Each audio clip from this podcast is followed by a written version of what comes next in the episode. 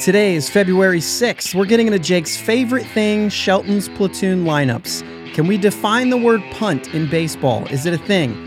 Hey, Key's buff, guys. And we're drafting something. It's the Bridge to Bucktober podcast. Let's go.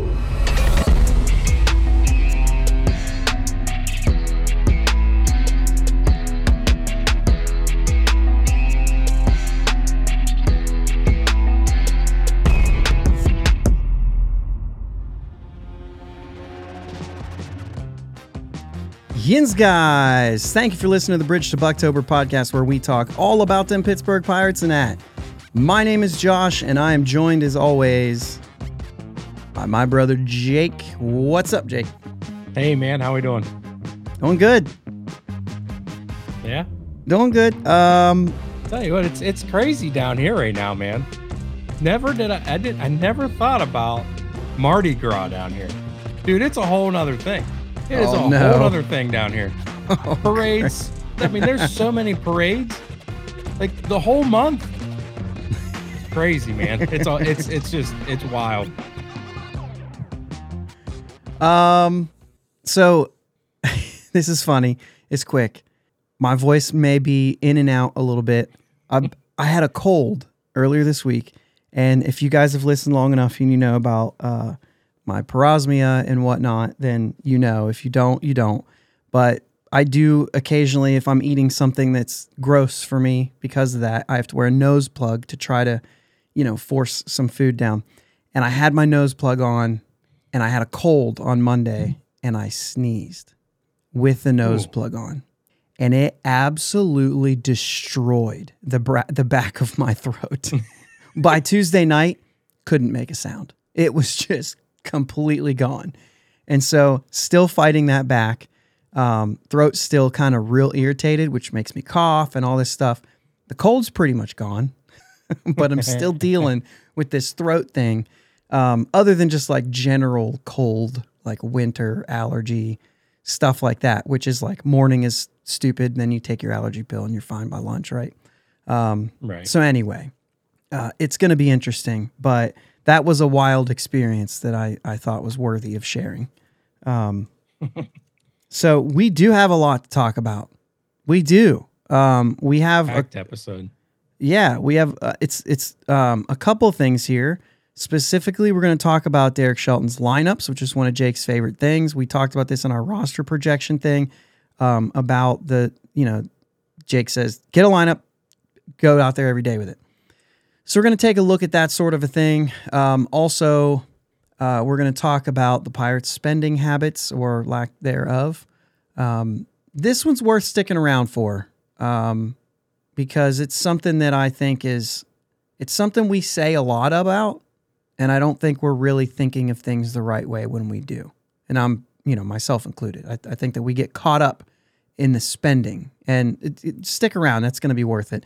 Um, and also a little bit about uh, the word punt, uh, which uh, we've avoided this conversation for quite a while. Um, and then we're also going to do our draft. So this week we're going to draft outfielders and catchers. So we do have a lot to get into. I want to get started here. So the first thing I want to say, which is a very quick thing, is um, did you see the video of Ke'Bryan Hayes? I did. Um, do you think that he is huge? No, but I think he's definitely bigger than he was last year. I think he's huge. definitely. the, the shoulder, definitely the upper size. arm was like, oh. So the one thing I will notice too, or, or will say too, is that swing looks better than it has. Yeah. It seems like the the wrist and everything feels good. hmm Um, I mean everything, all the all the mobility and everything seem to be like, oh yeah, he looks like he's feeling real good right now. Yeah, I 100% agree. So long as he can avoid another injury, uh, I think that's a good sign. Yeah. The bat to ball skills are there. They've proven to be there. There's been numbers in the last few weeks that people have been sharing and spreading around, and you guys have all seen them. Um, man, if he could just be healthy and be right, I'm not saying this guy's like a, you know, he's a game changer, but not in the way of like, oh, yeah, he's going to put up gaudy numbers. Like, no, not like that. You know what I mean? Right. But I think that having him right and having him not be like just being an asset helps a lot, especially with what he does on defense. So, yeah, I think he looks huge myself. I think he looks a little more like a third baseman than he has been. That's the Yeah, way I'll say sure. it. Definitely looks like he's put on some weight. Yeah. And in a Good very weight, good way. good Good weight. weight. Yeah. Yeah. Yeah. A lot of times though, I will say this, like guys come into spring and you're like, "Oh yeah, he's looking thick or whatever." Trust me, by August he'll be skinny again. So it's baseball for you. It absolutely destroys their these guys' bodies. And so um, they have to make sure that they come into the season with added weight because that weight will be shed. Yep. It's just the way it goes. So anyway, um, let's go ahead and get into this Shelton's lineup thing because man, it is it is pretty crazy. Um, when I started looking up a lot of stuff, and you know me, you know I looked up a bunch of stuff, and I took the time. And way do you know what I looked up here? Um, I went to every all thirty teams. By the way, I looked at all thirty teams. um, the Athletic recent article art, uh, released an article this week about the opening day roster. Uh, it was last Monday. Rob Biertempfel talks about um, his roster projection, like you know everybody's doing right now. Uh, but he kicks it off by talking about Derek Shelton's use of many lineups, which I think is a very fair way to start things off because sure you can like we said we can say this is our lineup but like what's that really mean you know what i mean this is a- Right, this yeah. is a this is a template lineup i guess you could say um but he he points out that shelton really likes to utilize the platoon advantage. Um, not just using different lineups but using the platoon thing. We had this discussion. I did it and i said yeah but we know they do the platoons. It's nice to see that like this is backed up not just a perception of mine. Um, so, according to Bill James, Shelton is using a lefty righty platoon 69% of the time. Um, I have numbers on how much he's using it, and then we'll move on with the rest. Let me pull up my numbers here because this is wild. Um, what I looked up was the lineups that the teams used and the number of lineups that they used in the 162 game season. And also, I looked up the number of the most common lineups. So, like if you've ran this lineup out, it's your most common lineup. We put that lineup on the field X amount of times. And we're going to do this as an exercise, Jake. I hope you're ready. We're going to do this as an exercise because I want to prove a point. And you have to cooperate with me here and just like give me a ballpark, right? But it also, um, I, I wrote some notes about it, but I also put how many players per slot, one through nine, that all of these teams used. Oh, yeah. Oh, yeah. so let me just tell you how many lineups do you think the Pirates used last year in 161 games? Different lineups. Man, I would say Go ahead have- and be be have no negative about it. it. Be I did negative. Not I did not look into this stuff because I, I I know. Um, That's the I, whole I'm point. gonna say I'm gonna say at least seventy five. Oh no, no. Be, be for real. Don't give don't give benefit of the doubt here. What do you think it is? I mean, my goodness, that's. I mean, I'm I'm thinking I'm way off the mic. Um, I, I sat back to think and was like, "Hey, you can't hear me." Um, I was north of hundred. Oh yeah. Oh yeah. There's not a team in baseball that used less than 100 lineups. Are you serious? I'm 100% serious. I'm actually surprised about to hear that. I'm just going to tell you just the sake of time because then you can start getting a ballpark. The Pirates used 156 variations of a lineup last year. A hundred. They used they used a similar lineup um, twice. Six different variations of the lineup they used twice. The rest of them were were singular. That is absurd. Okay, it's not the worst. It's not the worst. If I look down through um, anybody, I'll just give you this: Cincinnati's 151, St. Louis 152, Chicago Cubs 150. Okay, I'm just doing the ones over 150. Miami 154, San Francisco 153, Colorado 153, 152 Minnesota, 158 Chicago White Sox, 158, 161 Detroit Tigers. They only used one lineup twice. Only used one lineup twice. Every day but two. They had a different lineup. Um, 158 for Tampa, 158 for Oakland, 153 for Angels, 151 for Seattle. That is The lowest Like, number on the my mind. list, there's 125 for Milwaukee, 123 for the Dodgers. That makes sense. That's it. Nobody else even in the 120s. Everybody else is over 130 different lineups. So now I'll tell you that. Now I'll ask you this. What do you think as far as the common lineup? So you, you know what I, you get what I'm saying when I say that, right? Like we took this lineup, it was our most used lineup. The number of times that lineup was most used. So I just told you the Dodgers are at 123 lineups and Milwaukee's 125. So the I, I'll I'll I'll bury the lead here. They're not the mo- their most common lineup is not the highest number of games with their most common lineup. But what do you think that number is? There's two teams with that number, and then Milwaukee and Dodgers are second. With with what that is is the number of times that they used their most common lineup. Eight. That's exactly right. That you nailed that. Listen, after hearing that data, like, geez, I knew it. I knew it couldn't have been a high. Houston and Boston used the uh, the same lineup, uh, used a common lineup eight times last season, and the Dodgers and uh, Milwaukee had their highest was seven, and there's a couple. There's only two teams, so I can name them: San Francisco and Kansas City six times. They used the same, and then from there it just goes down. I mean, it is a lot. Now, uh, well, I will say Boston and Houston also had Just six. Doesn't sound right. To So me. the Dodgers had seven common, like seven times they used the common lineup, and then actually there was a two different lineups that they used six times. So they're pretty common.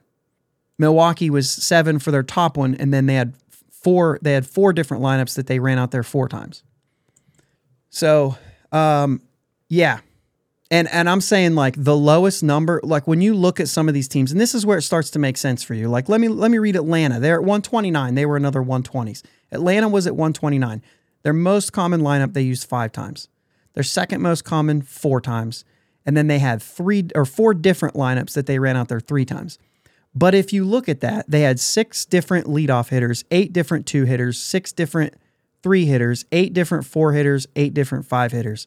The back half of that lineup, 16, 16, 17, 14, because that's where it changes.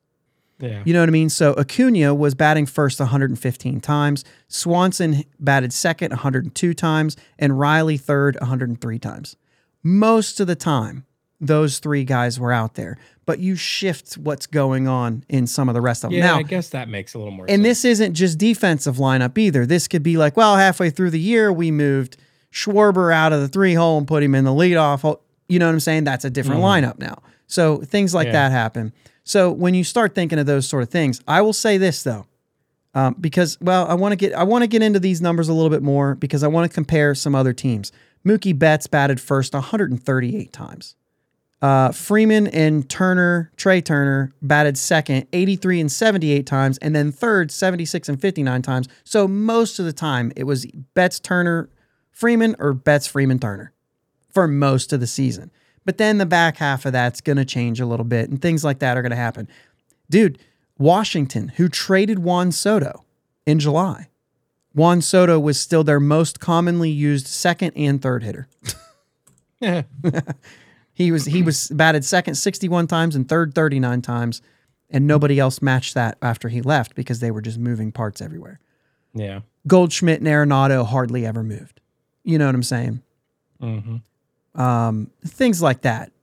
Um, Willy Adames with Milwaukee, 136 times in the two hole. Right. So you're seeing these guys with good players, and they don't move around much.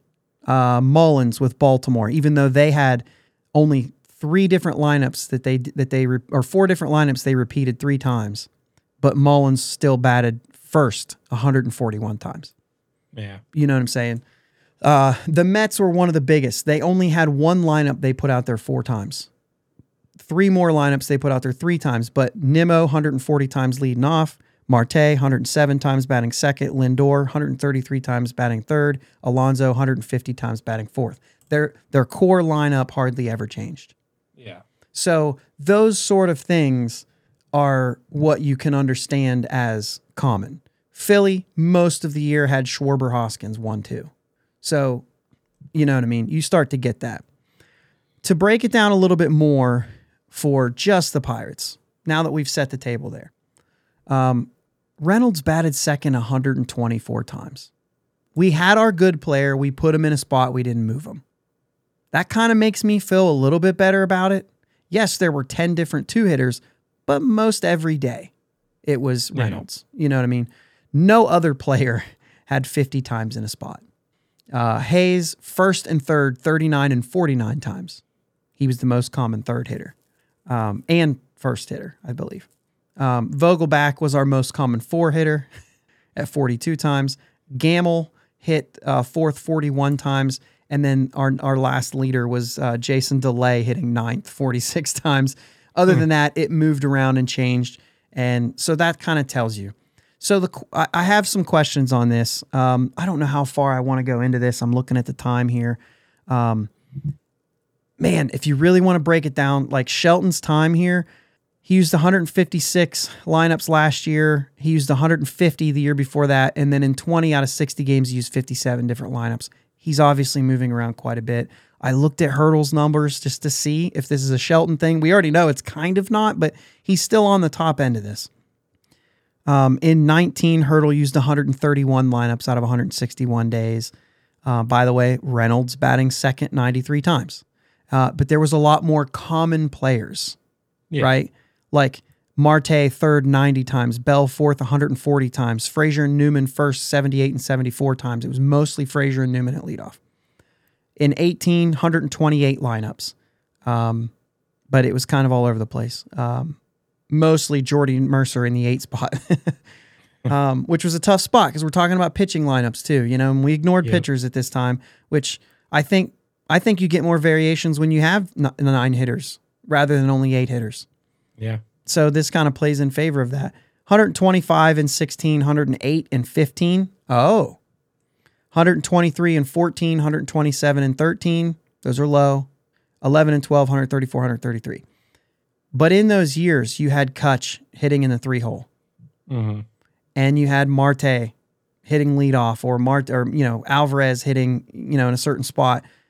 And it kind of reminds me like there still wasn't a lot of real common spots, but it was the idea that like they were running a lineup out there in 15 and 16.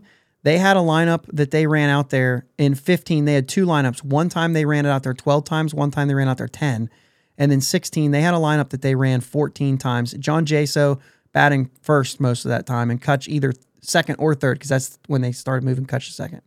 And then they moved him back to third and 17, 126 times, and then the rest is history. But the point is, is yeah, I mean, it changed a lot then too. But what you saw back in the the play, postseason runs is those lineups regulated and you used a lot less. Yeah. So what does that mean? Does that mean a team full of players that are good? Maybe the lineup sticks around a little longer, right? Is this yeah. the is this the talent? Does change? Does this change with a better idea of who your best players are? And and let me back this sure. up and then get your thoughts here because Rob goes on to point out. I say that Rob goes out because I didn't read Bill James' handbook, so I'm going off of what Rob said. Rob goes out to point out that in the in the handbook it states that a platoon system gives you about 17 extra runs a season James wrote, You can pretty easily lose 17 runs in a season, too, if you're not putting your best players on the field. If you're short of talent, I think it's smarter to keep your best players in the lineup as much as you can rather than hunting for small percentage advantages. So let me ask you this about Shelton's lineups, which, by the way, Bryan Reynolds was in the same spot in the lineup 124 times last year. So, in your opinion, like, did they keep their best player in the lineup? Yeah. How many yeah. best players did the Pirates have last year? Right. Yeah. And so and when you look at those platoon advantages, I'm, I'm going to give you this now. Okay. This is the last thing. When you give me those platoon advantages, are we not including, well, we're using the platoon advantages where our best players aren't? Yeah. And that's fair. Um, I think knowing a lot or, or hearing a lot of this information, I, I feel as though, or I think as though that core, we're starting to get that core. We're getting to the point where we can start setting our like one through four, one through three guys. And those should be the guys that don't move around very much. Could be one through one through three. It could be two through four. But I, I feel like I feel like we're getting there to where we got those three, maybe, you know, two to two to four players that can be a solid foundation for this team moving forward. And those are the guys you don't want to move around a lot. And if Reynolds is or is not a part of that, is I'm, I'm taking that out of the equation because right. as of right now, he is a corner. He's he's a core. He's on the field. He's Yeah, he's not he's a platoon player. and you know we have how many switch hitters in this lineup too? Yeah.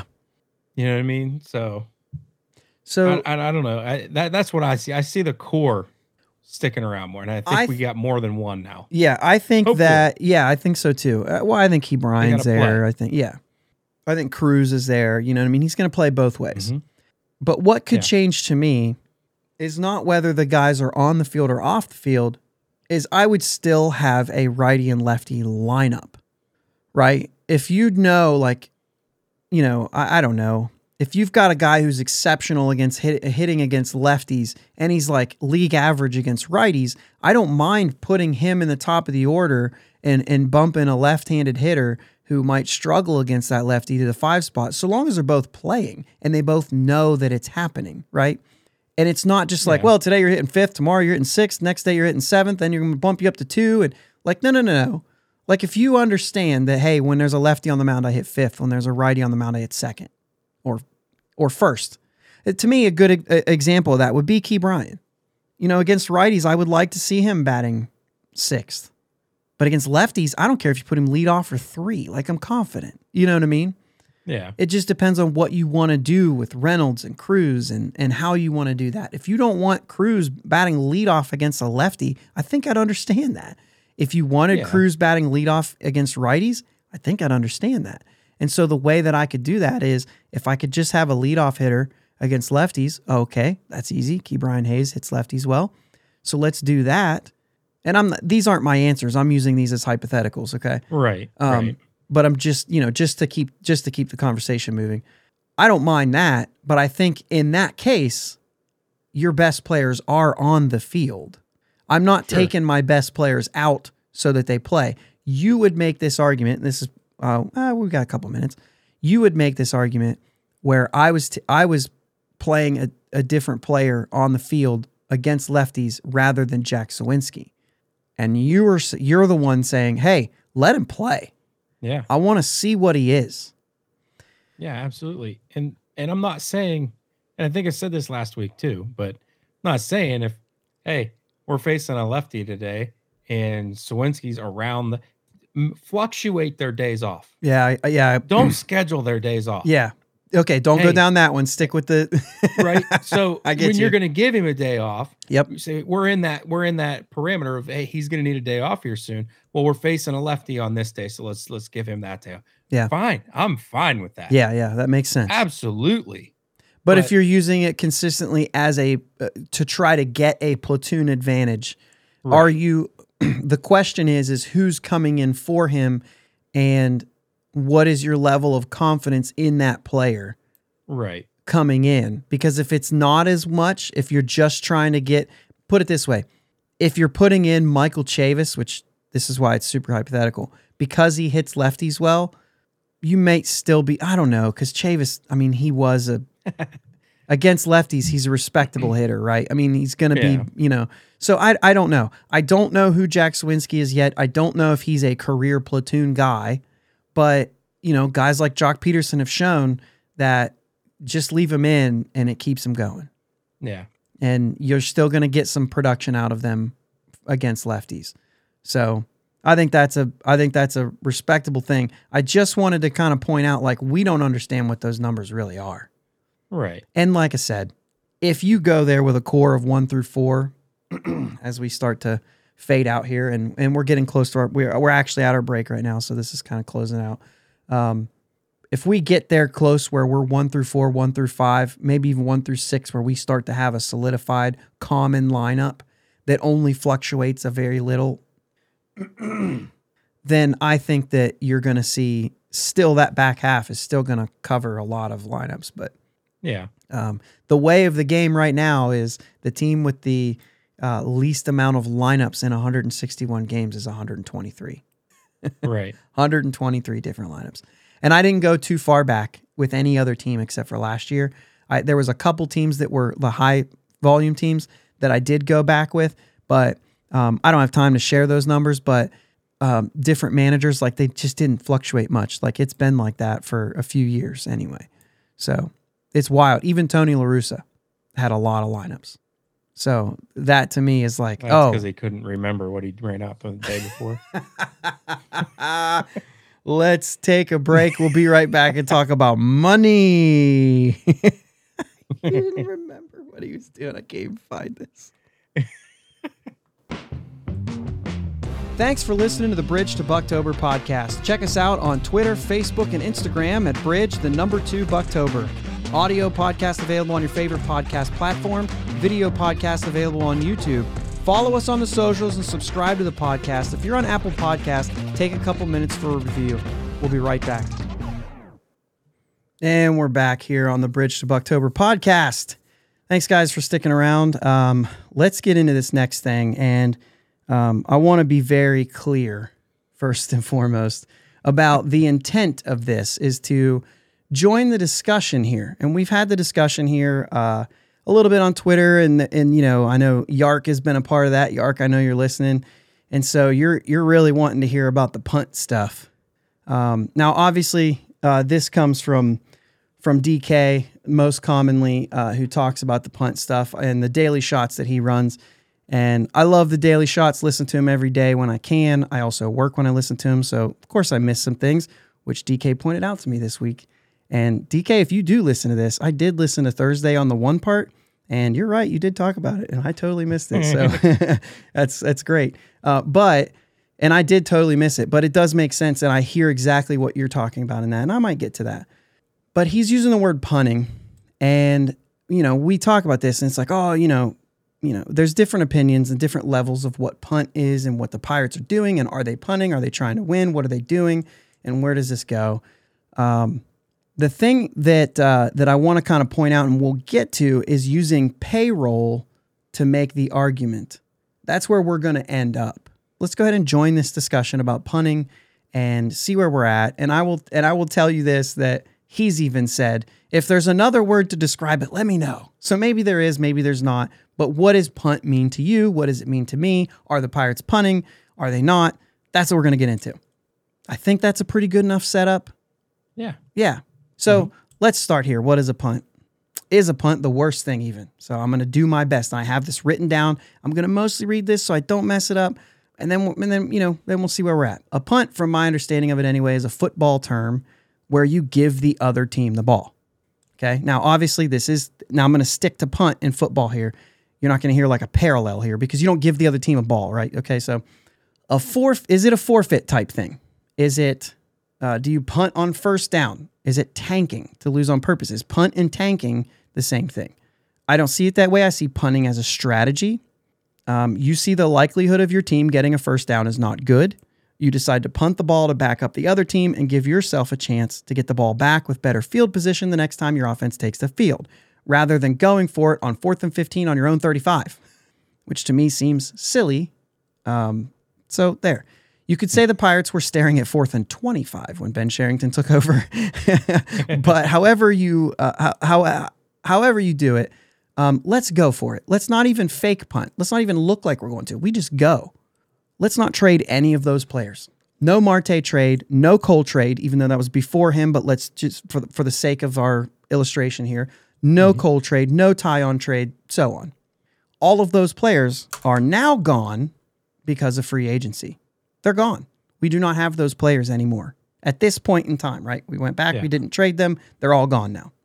We also don't have Jack Suwinski, Roansy Contreras, David Bednar, Wil Crowe, Endy Rodriguez, Canaan Smith-Njigba, Tucupita Marcano, Johan Oviedo, Colin Holderman, Malcolm Nunez, Liover Peguero, Kyle Nicolas, Dauri. Mur- Do I need to keep going? Mm. because there's a bunch of those were just the notable ones. Lot, there's yeah. more.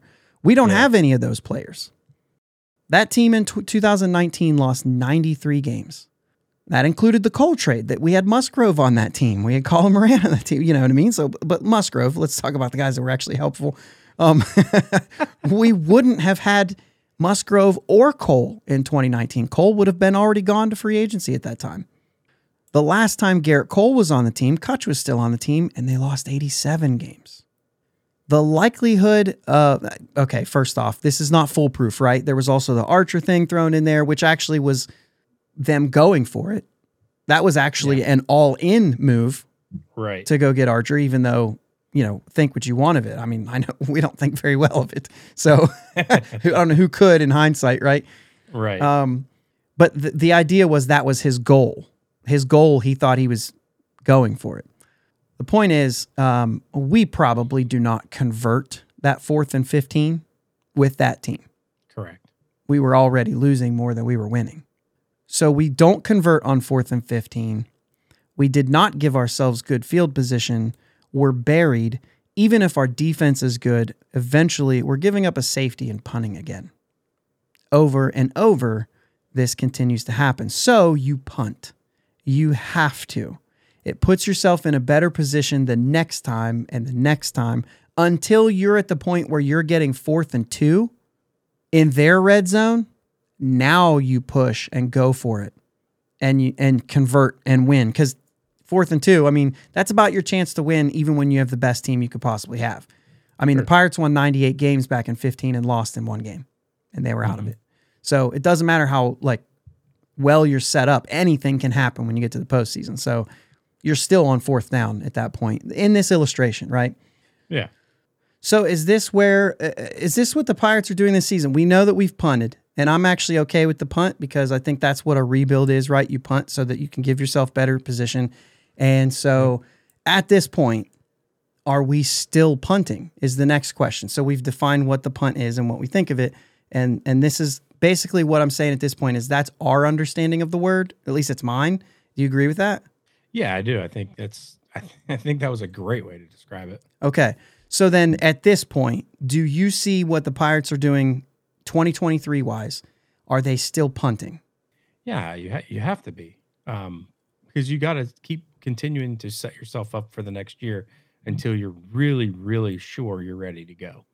Yeah, I think it's interesting. I think we're man, I think we're punting right now. I think we're punting on like fourth and eight okay. or fourth. You know, we're not fourth and fifteen. We're not fourth and twenty.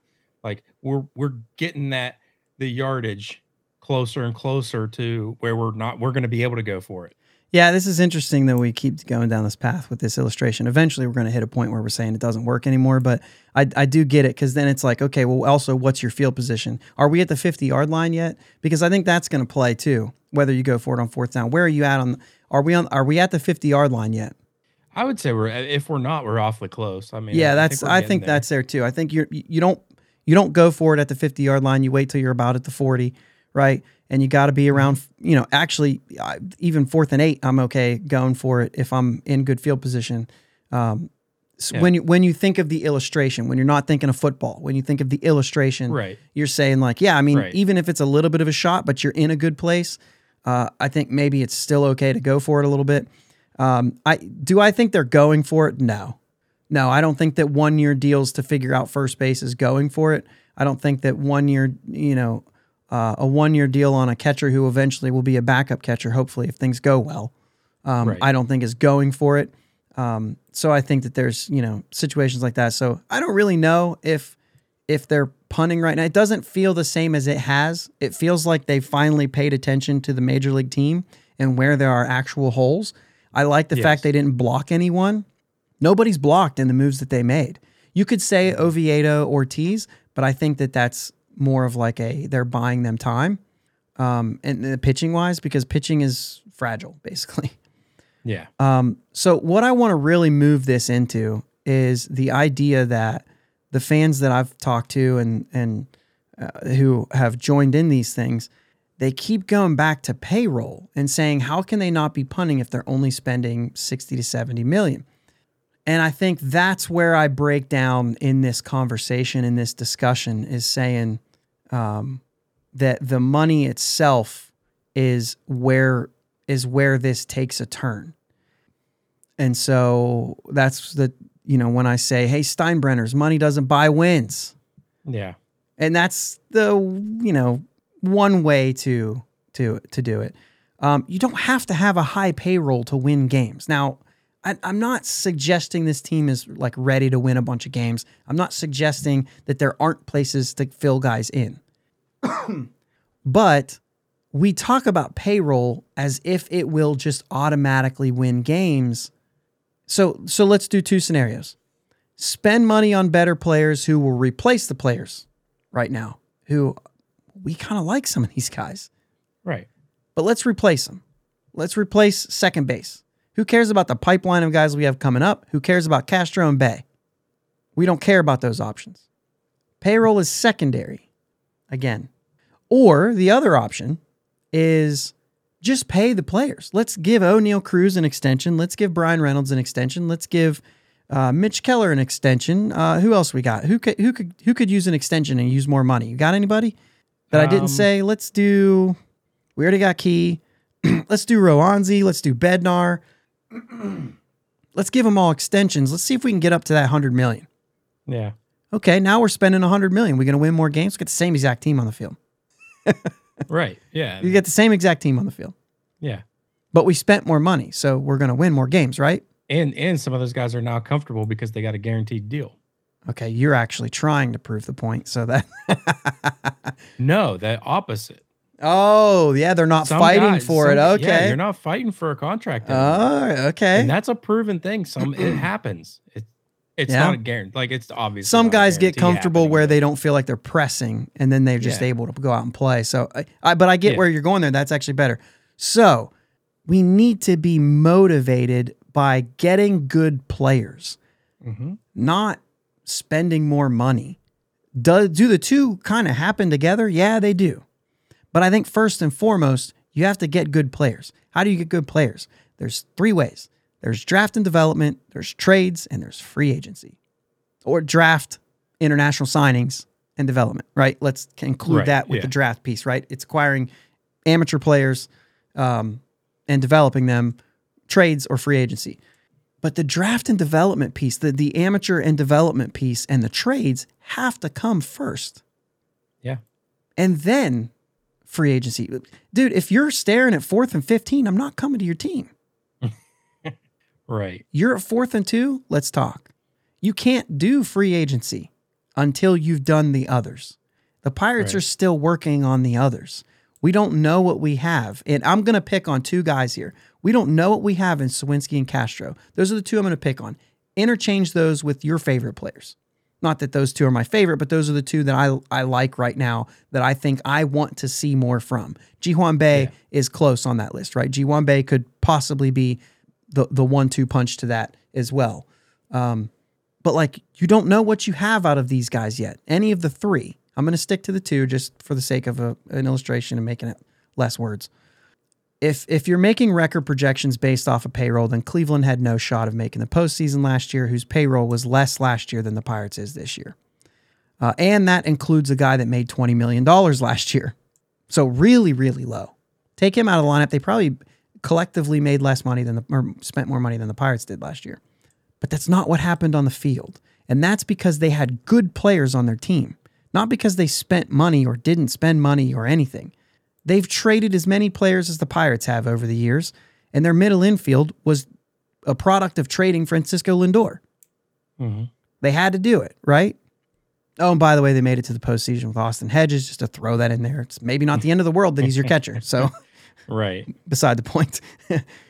but the thing is, is like we talk about spending spending money like it's like it's going to win us more games, and I think spending money for no reason is is just absolutely silly.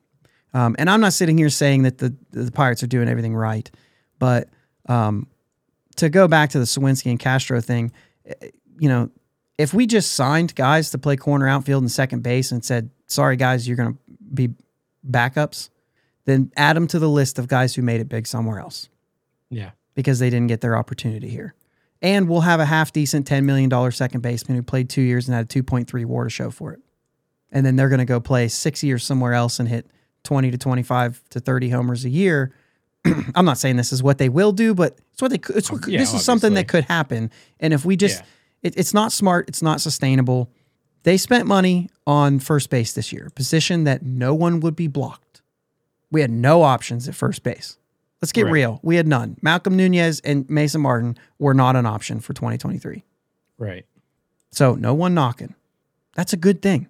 They spent money at a good position where they really they haven't done this. They haven't done this yet. This is what we've been calling for. And, and I'll even say this. We called last year, go sign a corner outfielder, play corner outfield. We got nobody to do it. And we were happy, you and I, and I'm calling me and you out, we would have been happy with Gamel, Reynolds, and another and a free agent outfielder to play. Mhm. Now, had we done that, we would not know 19 home runs from Jack Suwinski.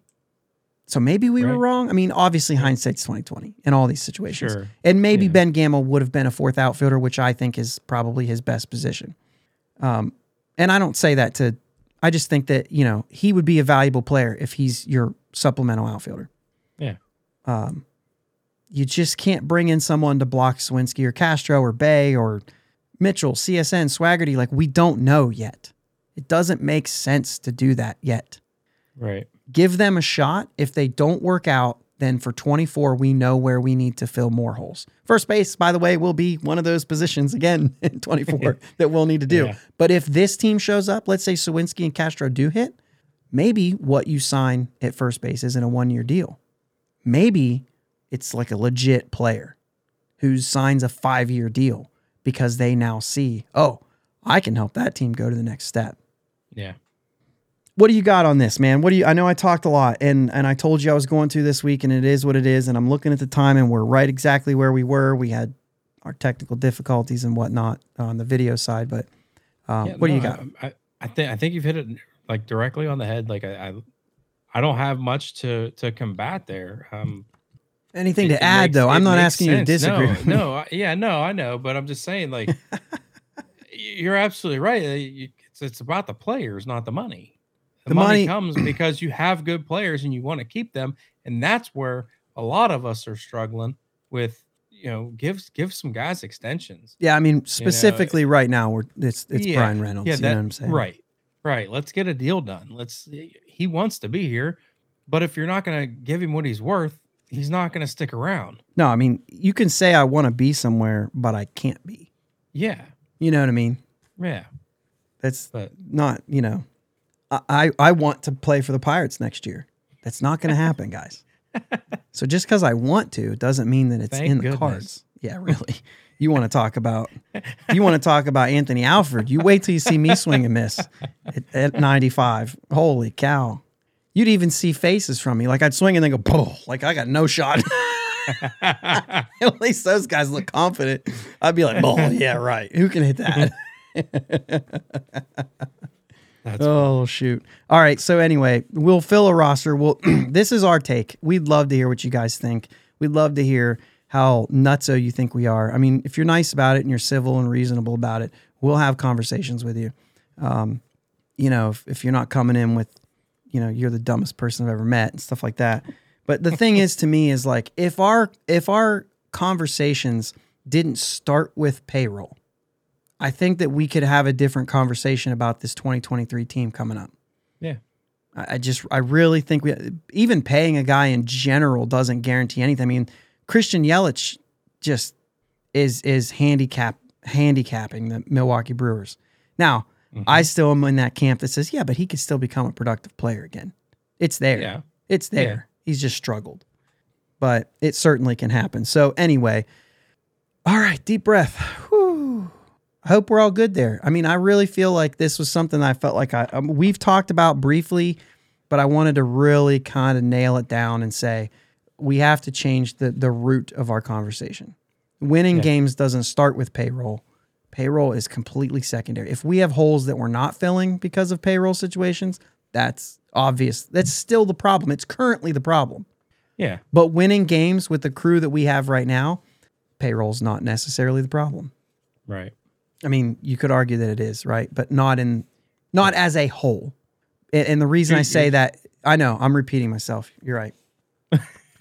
I really wasn't say, but Oh, okay. okay. Because I felt like I was, I was like, I'm going to say something you- I've you already were, said. but yeah. but you you never want to go spend money to block somebody, like you said too. Like Yeah.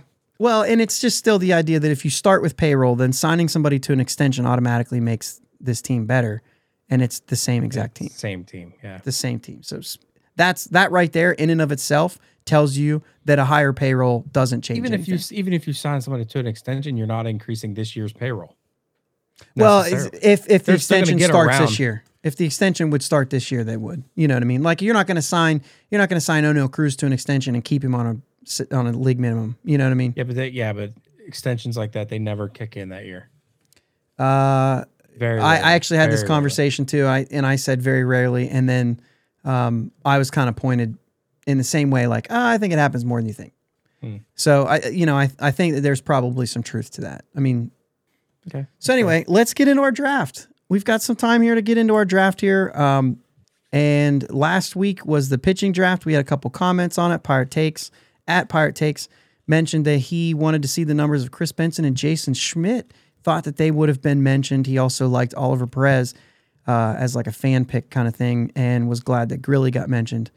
Um, Yeah, I, I definitely definitely clicked on Jason Schmidt very early in my uh, research. research. There you go. Thank you. Um, his numbers just were not good in Pittsburgh, man. They, they Uh, weren't. good. They, They they're just they not going to make this list. Yeah, yeah, they were okay. I was even looking because Oliver Perez, you know, kind of had like a year. You know what I mean? Mm-hmm. And Kris Benson was kind of on that list where he had like, you know, oh yeah, like look at that year. Oh, I mean, but I- then I it did that. Yeah, I definitely had Benson and Schmidt's uh, baseball reference pages open. Yeah, and Schmidt actually never in in a single season never got under four, Yeah, which was surprising to me. My memory had him a little better than that, so that was an interesting uh, pull up there. And then also Pittsburgh Pirate Queen at Pittsburgh Pirates Queen uh, picked my draft to be the winner. By the way, the only vote we got this week, which means I win, I guess. yes. and offered us her draft, which was, uh, and I'm going to read it the way that she said it because I like the nicknames being on there. Which she could have went with Frankie, but she went with Liriano. Liriano, Liriano, Batman, Cole, Ground Chuck, and Mark the Shark. So she did throw Charlie Morton in there. Who you said last week, like ah, you know, you wanted to put him in there a little bit, you know. Yeah, if he was a little more consistent in Pittsburgh, Yeah. you just never knew what you were going to get. Yep. So this week, Jake is going to go first, and we'll remind anybody who maybe didn't listen last week. We're drafting five players each. This week is outfielders and catchers. Um, the players, uh, the player pool that we're going off of is Pirates players between 1990 and 2022, based on their stats from their times with the Pirates, not as they left or before they came or last week Doug Drabek was brought up because he had some good years prior to 1990, but those couldn't be considered, um, even though he's still the number one overall pick. So Yeah. there's a player this week who I think um, they'll they'll maybe play a little bit of that. Oh yeah, but some of that was before, right?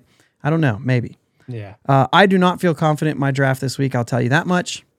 I'm just not confident. And I also don't have my Word document brought up, so I can't type these as we go. Just totally forgot to do that part of it. I feel I feel pretty good about this one actually. Yeah, I I, I just kind of when I was looking through, I was like, yeah, I don't I don't know. I don't know where I'm at. Welcome so to the second pick. welcome to the second pick. Go I was ahead. not comfortable last week because I had the second pick. So with the number one pick in the outfielder draft, I'm going to take Andrew McCutchen. I think it's a slam dunk. I think that's a slam dunk. I definitely would have uh, would have picked the same exact person first off. Yeah. Mhm. So I don't think we have to even talk about that, right? And reluctantly, that means my first pick. uh, It just has to be. There's just no option for it not to be Barry Bonds. Yeah. Um, and I actually feel a little bit better about the fact that I'm picking him in a list that only counts his Pittsburgh days. Jerk or not, he was a good player. Yeah. He was definitely second on my list. Yeah. Um, but I'll go down to my number three guy and uh, I'm going to go ahead and draft. Oh, you know what? This is tough. This is a little tougher. now. I got two Bryans here. I'm going to go ahead and draft Reynolds. Bryan Reynolds. Bryan Reynolds. Okay. So Bryan Reynolds was number four on my list, which means you gave me my number three guy. He was number four on my list too, but I just changed my mind. Okay. Well, it's certainly not the same guy as me. So you can go ahead and have both of those guys, which is unfortunate because that guy was number six on my list. But I will go with Andy Van Slyke. He There's a little- sixth on mine. little bit of uh maybe a little bit of fan favorite there, but either way, your next pick was sixth on my list. Go ahead. Brian Giles. Yep. Dude, When you said smashed. Brian's, I'm looking at my list. Dude, he hit, he hit the ball over the fence a Yeah, I get it. I, for me, there's just a slight bit of the uh, uh, PED thing that that slights me. I know that the numbers on the field are what they are, and it's fine. But if I'm picking, I I would have. He he was still on my list. He's Uh, just yeah, yeah. he's just down on my Yeah. list. So my next guy is going to be Starling Marte. All right. I'm going to go ahead and take Jason Bay then. Not e- not even in my top ten. Really? He's on my Man, list. he had he, man, he had some good seasons. Not on my top 10. I I never was really never was really into him. Uh, it's fine. You don't have to be into him, but the production was there. It's true. I wasn't into Bonds either, but I was not into Bay for different reasons. I always thought like, yeah, when's this gonna run out? like, I don't know why I that's just what I thought. four. I, I'm just saying, I just drafted four of my top five guys. Yeah, Jason Bay was no, literally number eleven on my list. Hmm. Um, This draft's going quick. it's going very quick. So what do I have left? I've got two outfielders on my list and two catchers. And because of this, because you have the first pick, I don't think I. Uh, ooh, that's interesting. I am going to let this ride. I'm going to go with my next in line. I'm going to go. I'm going to go Bobby Bonilla. I heard the dang it I'm gonna say dang it, just because I was hoping you'd go catcher there because I'm I'm done with outfielders. You're done completely with outfielders, other We're than you said. five guys. Well, right. So the one catcher. Oh yeah, you're right. Yeah, you only have a catcher left. Yeah. Okay. Well, so the reason I'm playing this this way, I have two catchers, and whatever you don't Same. pick, I'll pick. So Exactly. And I was hoping you'd just make it easy on me and take one of them. Because I really like picking one of these two guys. I can't really pick one over the other. They're like to me, they're but I'm gonna go ahead and take Russell Martin and let you have Kendall. okay. So what's really funny is that's exactly who I'm going to pick. And now that you said Russell Martin, um, I was going to jump ahead to make my pick before you got your catcher in, just to say like he's already done with outfielders. I can throw my catcher out there and I can get whatever outfielder I want. Yeah. So I don't know why I didn't stick with that, except for the fact that when I looked at my two catchers, I had Russell Martin as my number seven draft pick and Jason Kendall as my number eight. To be fair, Bobby Bonilla is my number nine. Like when I made my top 10 here. And then I, like, because I don't have the numbers in front of me, I thought, Yeah. Am I really going to pick Russell Martin over Jason Kendall? Am I going to do that? Um, so I must have been like, and then the fact that you picked Martin first, there must be something there that says, I mean, he was only here for two years, but those numbers are so convincing and he made such of a big deal on a winning team. Yeah. What he, His you know, if you like and I'm not you know, I'm not huge on war, but if you like war, it's like two or three higher. Like it's it's a significant difference. uh, like per For year Marshall- while he was there. Yeah. But Yeah. I And maybe that's part of them. what I- if I could have if I could have both of them I would. But oh, there's no doubt. for yeah. this it's you know, we're both we both have a solid Yeah. Okay. So let's do a reminder here. Uh, my draft is Barry Bonds, Andy Van Slyke, Starling Marte, Bobby Bonilla, Jason Kendall. And that goes up against yours of Andrew McCutchen, Bryan Reynolds, Brian Giles, and Jason Bay and Russell Martin. Is this interesting to you? This is the way my brain works. Is this interesting to you that you have Andrew McCutchen and then the guy Andrew McCutchen was traded for, Bryan Reynolds, and then you picked Brian Giles and the guy Brian Giles was traded for in Jason Bay. It's not really that interesting because I didn't put that kind of thought into it. I know. Um, I just looked at numbers. yeah. well, yeah, it's- hindsight, you it's- wouldn't have known which guys you're going to end up with. Right. But how funny is it that that's how Yeah. you ended that thing? You know, you know, who, is, was there anybody on your list that didn't get picked? Yeah, Al Martin. You had Al Martin on your list. I had Al Martin on my list ahead of Jason Bay. Wow. I, Why? I liked it. The numbers are there, His dude. Numbers were not great. Uh, He did not. You, you know who made my top ten that didn't get drafted was Reggie Sanders. Reggie Sanders Reggie had Sanders one had a- year. That's a, it was a great it was year. Solid. Yeah, it was a great year. Uh, and I didn't, yeah, I didn't go for it. Dude, eight years in Pittsburgh, 342 on base, 280. I, I don't know, Didn't 106. hit very many home runs. No, but it's not all about home runs. He had a No, 106, know. 106 uh, OPS plus. I'm just on baseball reference here. Only really, I mean, like his 12 games doesn't count in, in you know his rookie year Right. or not even rookie year, right? He was fifth in rookie of the year voting. And then, you know, other than that, like they were a really bad team. But he was there, he played. He he only one other time was he below league average in OPS. Yeah. No, I get it. I was Army. You know what I mean? I just I had a lot of guys that, even if, if it was for one season, had had better numbers. And that's maybe what it is. You know what I mean? Six years in Pittsburgh. Um, Jason Bay, 281, 375. So they're kind of close there. OPS plus is absolutely blows Al Martin out of the water. I'm stupid. But he Oh, did get rookie of the year, right? Yeah, and yeah, yeah. also only one time below league average in OPS plus. I, mean- I I mean, this has to just be an overlook to not include. I mean, Jason Bay's on my list, yeah. And he's right beside Al Martin. And why I put a ten by Al Martin instead of Jason Bay doesn't make any sense to me. When I look at the numbers now, it doesn't make any sense to me. Remember that time I overlooked our uh, Rule Five pick? Yeah, yeah, I remember that. Bobby Bow, though, I think that's a that's a big one uh, in favor of me. Six years in Pittsburgh, two eighty four, three fifty seven, so it's a little bit there. One hundred thirty four OPS, so a little bit better than than Jason Bay. Did not have a season, a full season with the Pirates where he had a less than stellar year. 118, 143, 145, 132, 149. Just a ridiculous. Now, some of those are prior to, right? But if you start in 89 or start in 1990, uh, when he started playing outfield all the time, he was second in the MVP voting that year. 1991, he was third in the MPV voting. All Star and Silver Sluggers both of those years. 132, 149 OPS plus, 32 homers, 18 homers, and then the next year he was gone to the Mets to sign that ridiculous hmm. contract or whatever. If that's when it was signed, I don't know. But like those two years from Bobby Bonilla, and this is the player I was saying that a lot of his work was kind of done prior to, but Yeah. those two years were his best two years in Pittsburgh and, pr- and his best two years in his career. If you look at like MPV, MVP votes, MPV, MVP votes, like Bobby Bonilla was was the real deal in 90 and 91. Um, and that's when he started playing outfield because uh, Jeff King came up Yeah. which puts him on this list, not a third baseman, but an outfielder.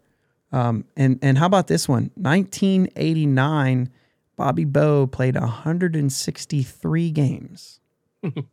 Must have had a playoff or something. I don't remember games, that. Yeah. Of course, I was six years old, but but anyway, that, that's uh, you know just a you know. Did you have a, a guy on your list that you wanted to touch on like that? I mean, we we It was Re- Reggie Sanders was the one. Okay. Oh, well, but, else we also drafted. touched we also touched Jason Bay. Bobby Bow was a guy I drafted, which is why I was cu- going after him. Yeah. Andy Van Slyke was probably my fan pick that I moved up in the list. I honestly thought I was going to end up with McCutchen and Bonds because I didn't think you would draft me. Just because. I thought you'd go to your next guy. I just couldn't. Yeah. Uh, you probably still beat me here. Um, I only have one recent guy. All of my guys are old. I have all '90s guys. Well, I mean, Jason Kendall was not '90s necessarily, but um, but like I went with Bonds, Van Slyke, Benia. Yeah. That's 90 and 91. You know what I mean? Like that. That's you know. Yeah.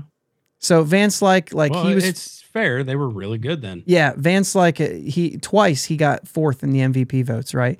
And and Twice in those years, yeah, in those years he was also an All Star, Gold Glover, and a Silver Slugger. Unfortunately Mm-hmm. for me, one of those years was 1988, which doesn't count for this draft. The other year was 92. Um, and so like I see that I see 90, 91, 92 were all Gold Glove years. He was an All Star in 92 and 93. Um, but hitting over 300 on base was ridiculous.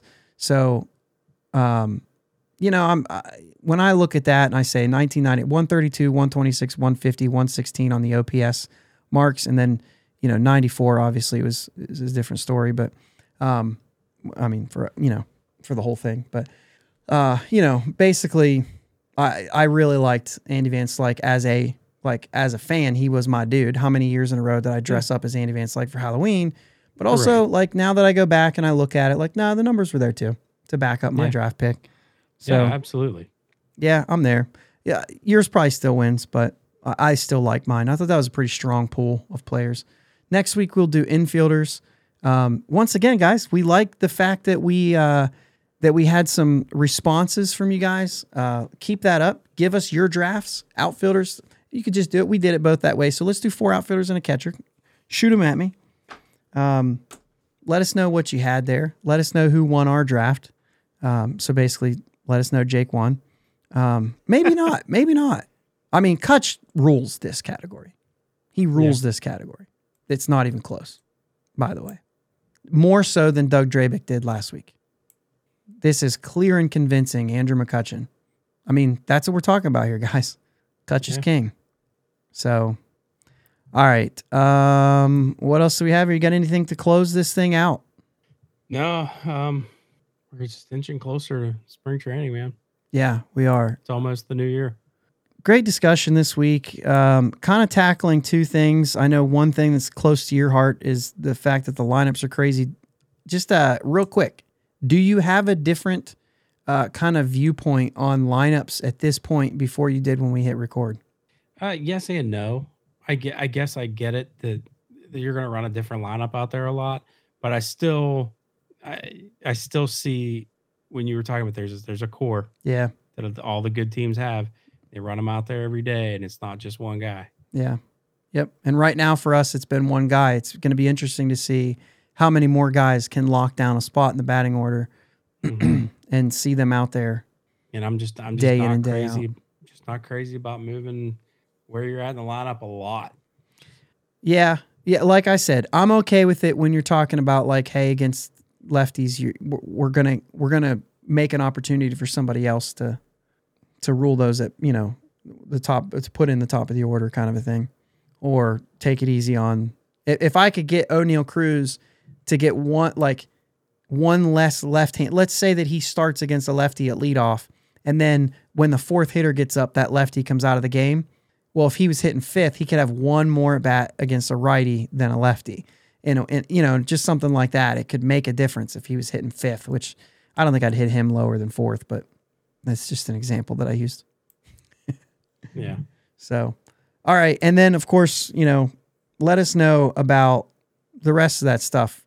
Obviously, as as we close out here, um, none of this, you know, I know I used like the the Athletic's article, although I didn't really say anything that I disagreed with on there. I kind of just you know used them as a way to set up the the thing, but also just like saying the stuff about listening to DK's Daily Shot and all that stuff.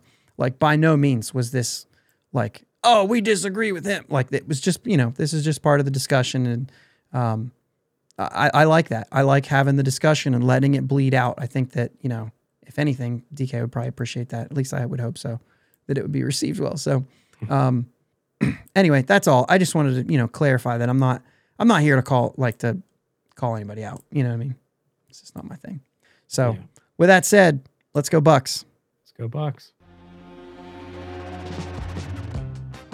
Thanks for listening to my dad and Uncle Jake on the Bridge to Bucktober podcast.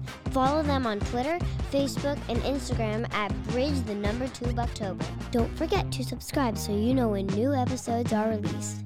Clear the deck, cannonball coming, and let's go Bucs!